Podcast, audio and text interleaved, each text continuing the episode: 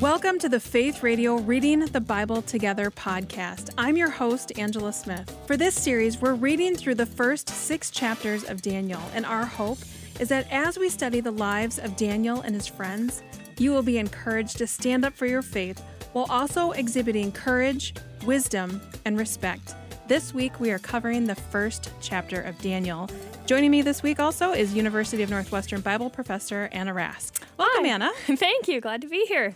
So glad. Okay, so we it is time to finally dig in. in. Yes. I'm so excited. so what what do we need to know before we start reading Daniel 1? Yeah, I want to set the stage for us. I want to give us the context about what has been going on in the world uh, when we open Daniel chapter one. And so give us a little dates, history, empires, people in power. So that's what I want to start with for us today. Great. Well, let's just dig in. All right, all right. So when we open the book of Daniel, um, we see that this guy Nebuchadnezzar is coming against against the people of Judah. Judah is the southern nation of the Israelite people. They split in 931 BC after the reign of Solomon, and we had the northern nation and the southern nation. The northern nation fell in 721 to the Assyrians, and uh, Judah was able to stay strong. But then Babylon comes on the scene, and that's where it gets risky. Um, and God had foretold that they would fall to the Babylonians. So it's like 200 years later. Yep, yep. So they Wow. they still hung on for a little while longer, and that's mainly because I mean, God was gracious with them. Uh, These are the Davidic kings. They had some good kings that still pursued uh, following after the Lord. Wow. Yeah. Yeah, so Nebuchadnezzar is going to come against the people of Judah, and he, uh, in 605 BC, comes to Judah and compels the king of Judah. Uh, we're going to get all these names here, but the king of Judah at that time is Jehoiakim. And he says, Okay, you're going to become my vassal and you're going to pay me tribute. And so he makes them his vassals, but he also deports one group of people. And this mm-hmm. is Daniel and his friends. And we'll talk about why Daniel and his friends were taken in just a second here. This is probably not a good idea. Jehoiakim rebels, and in mm-hmm. 598, he is put in chains and taken off to Babylon himself, where he later dies. And a guy with a similar name, Jehoiachin, takes the throne in Judah, and he rules for three months there.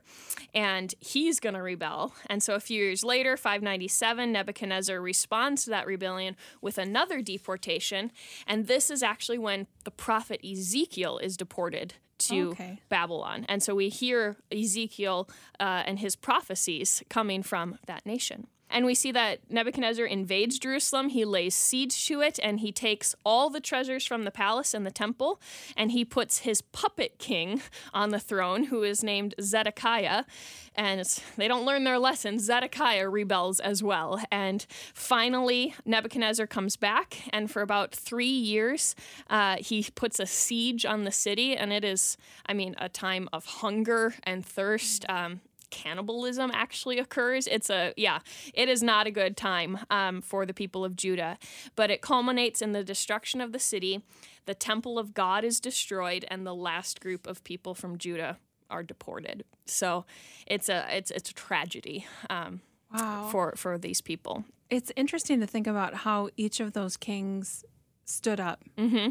and and rebelled against him because we'll see I mean we'll see that moving forward in in Daniel that that same kind of strength Yeah, of they- conviction. Yeah, they don't want to be conquered, Right. um, but there are consequences that they see for for rebelling against this uh, much more powerful ruler. But that was Mm. And in I'm essence. probably I'm going to say I'm probably not the only one who's like envisioning Veggie Tales. Yeah, right now, exactly. And Nebuchadnezzar. I admit that I, I, I do show one video in my class of Veggie Tales, and this, I think the students appreciate that. Yeah, yeah. But this was the Babylonian strategy. They would exile whole nations to other lands, um, in particular the royals and the elites, and that's what Daniel and his friends were. They were nobles, and really they wanted to remove the leadership from those conquered lands so that they could put the leaders they wanted in charge, like Zedekiah, and then they could build up their own nation and their own government with really intelligent, skilled individuals. And so they wanted to train these exiles to learn the ways of Babylon so that they could later serve the empire, um, either in Babylon or their conquered territories. And this was a three year training typically before they would enter royal service. And so Wow. that's who Daniel and his friends were. They were nobles and potentially may have been related to King Hezekiah. Wow. And do we know how old they were when they were taken? They were probably teenagers. We're going to see That's that, yeah, Daniel live all the way through the rest of the Babylonian Empire and into the Persian Empire. And he's probably in his 80s at that time. Um, and he might have even lived into his 90s. So he is like his, there his whole life. So not an easy situation. No, not at all. Yeah. Yeah. So we, we learn that, yeah, they might be related to Hezekiah. Um, Isaiah 39, verse 7, actually gives some interesting uh, information. Isaiah is talking to Hezekiah and he's prophesying that some of his sons, meaning descendants, will be taken into exile. They'll become eunuchs and they'll serve in the palace of Babylon's king. And so we're questioning is that a reference to Daniel and his friends?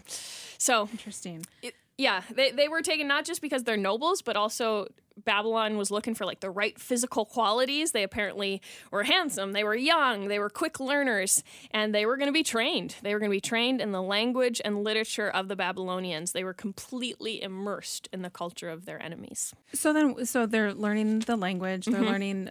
Uh, Was there a religion that was? Yeah, yeah. So for the language, we learned that they were probably learning the Akkadian language. That was the native language of the Babylonians. So they had to learn a whole brand new language. And then in terms of religion, they were probably indoctrinated with the religion of Babylon, which was very idolatrous.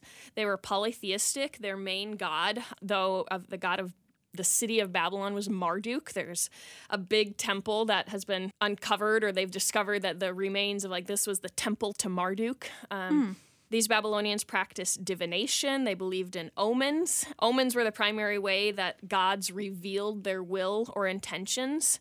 And divination was a learned practice that these people learned about foreshadowing events with certain signs. So, this is where it gets weird, especially when I'm talking with my students.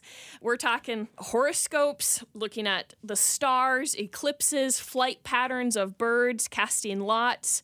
If an animal was had a unusual birth defect, um, or even the placement of animal organs and their livers, all of these things were viewed as omens about the future about what the gods were doing.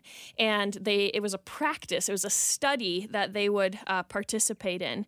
And um, this would help them make decisions regarding politics military conquests and agriculture. So uh, daniel and his friends were being trained as these religious gurus and trend spotters political consultants. And we hear about wise men, uh, but these are I'm also sorry, I just have to backtrack. magicians. Yeah. so that's the training because we see that um, Nebuchadnezzar is calling on his magicians, Yep. and and so that's Yeah, Daniel's receiving most likely all of this training. He's regarded Wow. as one of uh, Nebuchadnezzar's wise men. And so then when there's a threat put out against the wise men in chapter two, that includes Daniel and his friends. interesting. I didn't, I mean, I just thought it was like language and culture. I didn't realize it was almost like It's almost like a priesthood magic. Kind of. Yeah. Um, It's magic, it's divination, and that's a very real thing that other nations around Israel practiced. Wow. And yeah. And what we hear is that Daniel and his friends are at the top of their class. They're doing well, they're very quick to learn. We don't yet hear about their convictions about these matters, but we will soon. And um, we're going to see why Daniel's continued called upon time and time again to help out when some of these situations arise. Wow. So then, how do we see them kind of respond to this education? Yeah, I, uh, I guess the the last thing I'll mention is that I mean th- th- they're being totally indoctrinated. Their their lives are being changed. Um, we also hear about a name change for them too, Oh, yeah, and yeah. yeah, that is not something that I imagine they were super thrilled about because names were often connected to someone's deity and really integrally connected to their identity, and so to have your name changed is kind of a stripping of your identity. We hear Daniel referred to by Daniel a lot in this book, but um, he does get a Babylonian name. So in Hebrew, Daniel means God is my judge. And you can hear in the last two letters, El, that's God's name. Elohim in Hebrew is God. And so El is a, a shortened form of that. So God mm-hmm. is my judge. But he gets a new name, Belshazzar. Scholars kind of question exactly what it means, but it's probably a reference to Bel, a god, which was likely a reference to Marduk. Bel means lord or master. So okay. it's about may that god protect my life or hmm. may that god protect the king. And so that's a whole nother god mm-hmm. that, uh, uh, well, that they think is a god uh, that Daniel's name is now being identified with. And potentially these men were also made eunuchs. That's what's referenced in Isaiah. Some of Hezekiah's descendants will be taken to Babylon and made eunuchs. And so, in a sense of their gender identity, sexual identity being stripped as well. Mm-hmm. So, these men were losing everything. Right. Until finally, we do hear where they choose to make a stand. And it has to do with their diet. They're provided certain food during this education process. And the narrative tells us that Daniel chooses to not defile himself by eating this food that is provided by the king. And this is a, a debated topic of why mm-hmm. he said no to this. Because that seems a really interesting place to take it a stand when yep. you're being taught to be a magician. Yeah, all sorts of other yeah. of other stuff. Uh, and maybe he didn't see a way that he could take a stand mm. in those areas. We'll mm-hmm. see him react in situations where he gives God the glory in the future for divination related circumstances. So may, who knows why, right. but this is the area he chooses to take a stand in. He says, I'm not going to eat the meat or wine that's provided to me. I would like me and my friends to just eat vegetables and water. And so some people are questioning, okay, well, why why did he do that? Was it because he's trying to stay kosher according to Jewish law? Mm-hmm. Well, Jewish law didn't say that you had to refuse wine. You could drink wine. So some scholars are like, well, that that doesn't seem right. Some uh, other scholars suggest that maybe the food was first offered to idols and then brought to the king's mm. table. So they're maybe like, okay, well, Daniel didn't want to participate. Well, who's to say the vegetables weren't also offered right. to gods as well? Another option is to eat at the king's table might signal kind of an acceptance of this like treaty or relationship that mm-hmm. you have with the king. Maybe Daniel's refusing that, but he does so very privately, so it wasn't really making a stand. The view that I align with goes with uh, the textbook I wrote. It's connected with Tremper Longman's commentary. He is suggesting that everything about Daniel and his friends' lives is being fed by the Babylonian court. Their prosperity, their development, their success can be attributed to the Babylonians. But if they took a stand against the king uh, and just chose vegetable and water, vegetables and water, they were basically refusing the king to get the glory for their health and for their well being. They okay. were taking a stand and saying, We're entrusting ourselves to God.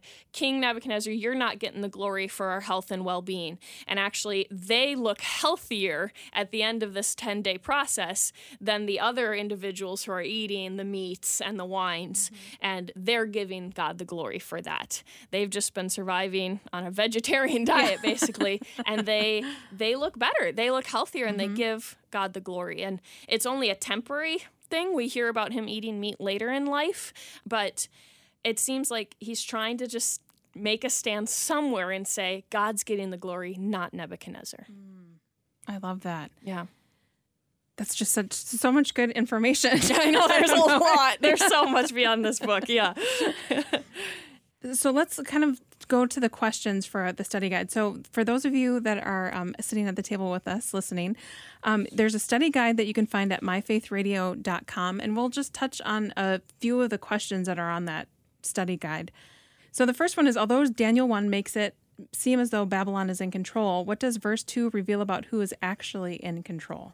Yeah, you actually hear it said that God is the one giving the people of Judah over to Nebuchadnezzar you'd think Nebuchadnezzar, the major world power, is the one doing this, but God's the one who's actually in control. And he is, we learn later in the book that this is all happening because they broke the covenant. They sinned against God and there are real consequences. And so it's not as though God has stepped aside and, like, okay, Nebuchadnezzar, you take over. God is still in control and is working in all of these circumstances. So it's more like a, a time of correction and discipline. Mm-hmm It's a consequence. Yeah. Mm-hmm. Yeah. So the next question is Although Daniel and his friends underwent an intensive three year re education process, oh, in what area did they stand against Babylon? Yeah, yeah. We talked about that with the food. I, st- I still think that's so interesting, though, mm-hmm. that that's where they chose to take yeah, a stand. It doesn't clarify why, but maybe that's the only option they had. I mean, I can't pretend to suppose what life was like for them. It, well, and maybe yeah. that felt accessible. Mm-hmm. Like you said, mm-hmm. like I can't I can't stand up against in all of these in their religious areas, mm-hmm. but maybe in the food that felt like uh, maybe this is a, a time of them testing out. Yeah. You know, I'm going to stand for God and then we see them take yeah, bigger, they're, they're, grander they steps. do get bolder for sure. Yeah. Yeah. And I don't think we've said that his friends, his friends that we've been referring to, are. Sh- yeah, Shadrach, Meshach, and Abednego, those are their Babylonian names. Uh, their other names, uh, Hebrew names, are Azariah, Hananiah, and Mishael. And you hear a lot of ah and els, and that's that reference to God and uh, the term Yahweh, his personal mm-hmm. name. So Azariah, for example, means Yah or Yahweh is my help. Mm. And we know them by their Babylonian name. So Abednego means servant of Nabu, the god of art and literacy and wisdom. so, yeah. or if you watch Veggie Tales, you know them as Rack, Shack, and, and Benny. Benny. Yes, yes, yes, yes. Um, okay, so the next one is note the places in chapter one where Daniel exhibits courage, wisdom, and also respect. Mm-hmm. And that's one thing I really appreciate is that he's taking a stand, but doing it respectfully. Yeah he's not putting up a like a huge public fuss necessarily. Mm-hmm. Um, he does it very respectfully, uh, but he is also presented throughout this whole book as just this um, figure of wisdom and. Uh, we we can't necessarily replicate all the behavior of Daniel, but we can have some takeaways for how we engage with our culture. And Daniel one shows us that it shows us that Daniel's not just smart intellectually; he's wise and those can be different things mm-hmm. at least in term of biblical wisdom proverbs says the fear of the lord is the beginning of wisdom and daniel does just that he fears god and he respectfully asks for the menu to be changed. he was tactful, he knew who to talk to, and he didn't make a fuss. He he asked respectfully. Well, and what I appreciate about it too is that I can't remember who it was that he talked to about it, but they were worried mm-hmm. that they would get in trouble. Yeah. And so Daniel worked with them to figure out yeah. something. Well, let's test it then. Yeah, yeah. He comes up with the idea of the test. And we see that God honors that. And it specifically says God gives the chief official sympathy towards Daniel. So God is is honoring uh, the stand that Daniel's taking. And um, I think that shows us Daniel is certainly in the world, but not of it. He is making a more of a quiet statement of boldness, but we will see him probably grow in his boldness if he's just like coming out of his late teens and then right. into his 20s he's just maturing as well into adulthood mm-hmm. that what is it the prefrontal cortex yes. yeah that's out of my league yeah And then the last question is Can you think of any examples of how the culture in which you live is at odds with the Bible and the Christian message? How could you boldly stand up for your faith while also exhibiting courage, wisdom, and respect? Yeah, and that's, I mean, definitely a, a personal question I pose to the audience of yeah. can you sit and think about it? And I and I ask that question, the same question to my students, and sometimes it goes back to high school like hey what what were you like in high school were there ways like if you're in a public school or a setting amongst friends that you chose to to take a stand hey i'm not going to watch that i'm not going to participate in that i'm not going to go to that party something like that mm-hmm. and i think that gets them to think about uh, the pressure peer pressure and pressure to conform and that they're going to say this is not something God would want me to do. And I'm going to honor him in that. And I believe that God honors that right. decision. Yeah. And even when we're adults, mm-hmm. sometimes there are those tough decisions that we have to make to yeah. take a stand. And it, it can, it's, I think sometimes it can feel just as hard. Yeah. even as an adult. Yeah. I completely agree. I mean, these men were in adulthood and i mean we're going to see daniel in the lions den he was probably in his 80s and that still would have been a really tough decision for him to stand up against the king mm-hmm. yeah well, this has been wonderful. I am so glad that you have joined us for this conversation. This is we've gone through Daniel chapter 1 and tomorrow we will be going through Daniel chapter 2. I hope you'll join us. The Reading the Bible Together podcast is a production of Faith Radio and Northwestern Media. Hosted, produced, and edited by Angela Smith. Special thanks to Professor Anna Rask. If you've enjoyed this podcast and want to hear more, consider financially supporting Faith Radio. Find more information at myfaithradio.com.